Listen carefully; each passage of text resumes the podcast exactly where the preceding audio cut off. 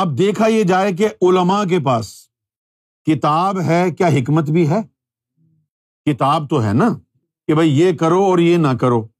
مزہ تب ہے کہ جب وہ باتنی نظر ہو کہ کتاب کی آیت پڑھ کے سنائے کہ یہ گنا نہ کرو اور پھر نظروں کے ذریعے نفس کو حکم دے کہ آج کے بعد تو یہ نہیں کر سکتا۔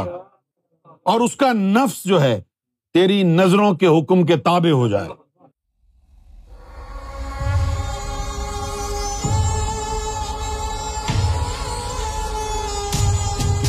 میں چاہتا ہوں کہ آپ کو میں اتباع کا معنی سمجھا دوں۔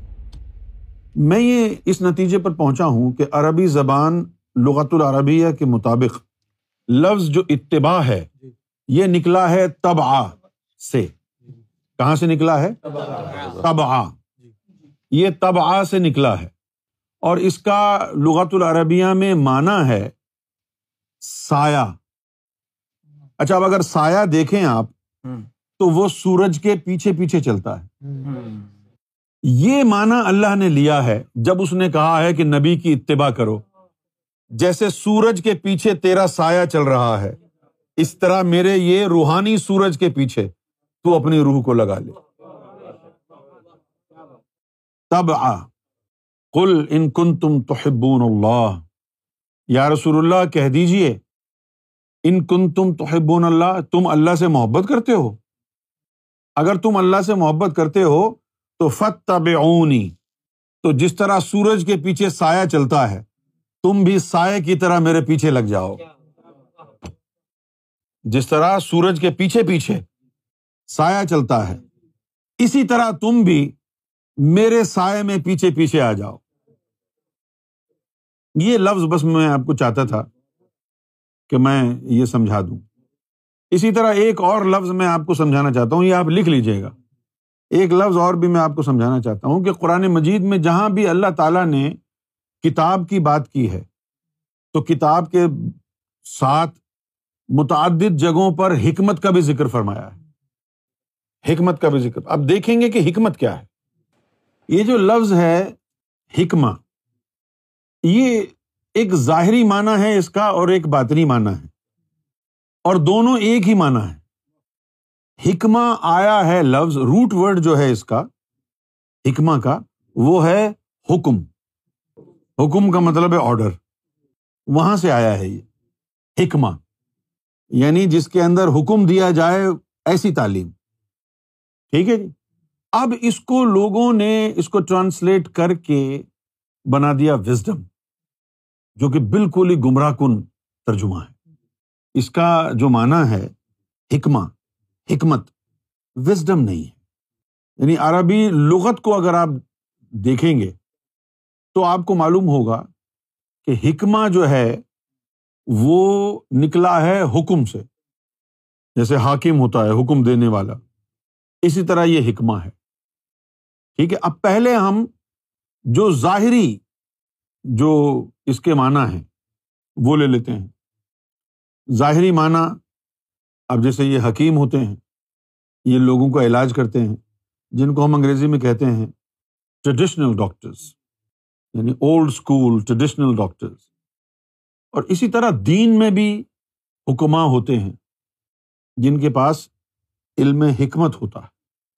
اچھا مذہب کی جو قاموس ہے، مذہبی یعنی دین کی جو اصطلاح میں اگر اس لفظ حکمہ کو جب استعمال کیا جائے گا، تو اس سے مراد یہ ہوگا، ظاہری کے لیے کہ حکیم کیا کرتا ہے؟ کہ مریض کو جس چیز سے نقصان ہے، جس چیز کے استعمال سے، اس کو روکنے کا حکم دے کے علاج کرتا ہے۔ یہ مت کرو، یہ مت کھاؤ، حکم دے کے، یہ نہیں کرنا، وہ نہیں کرنا۔ اسی طرح امت میں حکماں وہ ہوتے ہیں کہ جن کے پاس باطنی طاقت ہوتی ہے اور نفس کو حکم دینے کی صلاحیت ہوتی ہے کہ تو اب یہ نہیں کر سکتا، تو اب وہ نہیں کر سکتا۔ اور یہ باطنی طاقت وہ اپنی نظروں سے کرتے ہیں۔ نظروں کے ذریعے نفس کو گناہ کرنے سے روک دیتے ہیں۔ نظروں کے ذریعے نفس کو گناہ کرنے سے روک دیتے ہیں، وہ باطنی علم حکمت کہلاتا۔ اچھا اب اگر، اب دیکھا یہ جائے کہ علما کے پاس کتاب ہے، کیا حکمت بھی ہے؟ کتاب تو ہے نا، کہ بھائی یہ کرو اور یہ نہ کرو۔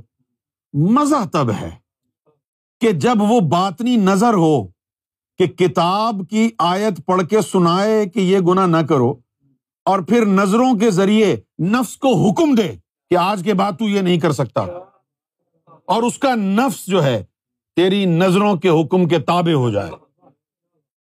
اچھا انہیں اسی چیز کو علامہ اقبال نے ایک دوسرے لفظ کے ساتھ بیان کیا کہ رہ گیا فلسفہ، تلقین غزالی نہ رہی۔ اردو میں اسی چیز کو تلقین کہا جاتا۔ ہے تلقین کہا جاتا ہے کہ ایسا سمجھانے والا ہو۔ اب دیکھے وہ ہے نا جو فلسفہ ہے امر بال معروف کا اور نہیں المنکر کا۔ امر بال معروف کہ اچھائی کا حکم دو۔ یہ حکم حکمت والا ہے۔ زبان سے حکم نہیں دینا، باطنی نظر کے ذریعے دل کے اوپر حکم رکھنا ہے کہ کر، کوئی چارہ نہیں ہے تیرے پاس۔ اور نہیں المنکر، اور جو منکرات ہیں یعنی جو پروہیبیشن ہیں اسلام میں، ان سے دور کیا نظر ڈال کے نفس کے اوپر۔ تو حکمت اس نظر کو کہتے ہیں کہ جس کے ذریعے مرشد کامل اپنے جو مریدین ہیں، ان کے قلوب اور نفوس کا جب علاج کرتا ہے، تو جن چیزوں سے، جن اعمال سے، جن اقوال سے، گفتار سے، کردار سے اس کے ایمان پر آنچ آتی ہے، ان یعنی اقوال و افعال سے باطنی نظر ڈال کے اس کو روکتا ہے۔ یہ باطنی علم تلقین کا حکمت کہلاتا اور امام مہدی علیہ السلاۃ والسلام کا خاصہ یہ ہے کہ آپ کے ہر قول کے ساتھ حکمت جڑی ہوئی ہے۔ سرکار گور شاہی فرما رہے ہیں کہ تم ذکر لو، اپنی قسمت آزماؤ۔ اس وقت تک تمہارا ساتھ دیں گے، جب تک رحمان تمہارے اندر جاگ نہیں جاتا۔ یہ حکمت کی افضل ترین مثال ہے۔ یعنی گارنٹی دے رہے ہیں کہ ذکر لو، اپنی قسمت آزماؤ۔ ذکر چل گیا۔ اس کے بعد پھر جو بھی شیطان تمہیں اس راستے میں تنگ کرے گا، ہم بیٹھے ہوئے ہیں نا۔ تم کو ہر حال میں ہم کامیاب کرائیں گے اور اس وقت تک تمہاری حفاظت کریں گے۔ جب تک رحمان تمہارے اندر جاگ نہیں جائے گا۔ ایسی گارنٹی تو کسی نے دی نہیں۔ اتنی بڑی بڑی ہستیاں آئیں۔ اب بات یہ نہیں ہے کہ ان کے پاس، ان کا قصور ہے کہ انہوں نے گارنٹی نہیں دی۔ یہ بات ساری تصرف کی ہے۔ یہ ساری بات طاقت کی ہے۔